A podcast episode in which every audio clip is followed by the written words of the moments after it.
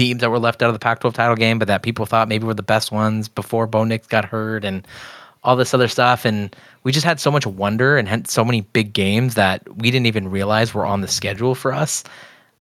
And this sort of sucked. This sucked. Um, this season sucked to me. I'm just gonna say it. Matthew Hubertson, I know you I- hold this opinion too. I 100% agree. I 100% agree. I do think that so much of this like does come down to Utah being on a fifth string quarterback and Oregon Mhm. State apparently phoning it in after week 3. Mhm. Jonathan Smith apparently like I, I think that those two factors are massive in that idea because ultimately Oregon did deliver, Washington did deliver. But I mean, you're totally right as far as like UCLA obviously just fell off a cliff. USC and UCLA did not deliver in any way, shape, or form. Um, but it really it, it,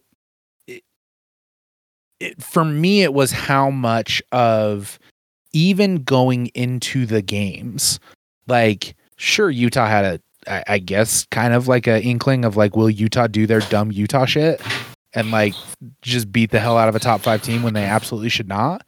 But otherwise, like you did not feel like that was a big matchup. Utah against Oregon. Utah uh-huh. against Washington. You did not feel like Oregon and Washington against USC was a big matchup. Like we knew who these teams were going into the game. So even from the sense of like a, a pre-hype and it was like, holy shit, Oregon and Washington just beat the shit out of everyone.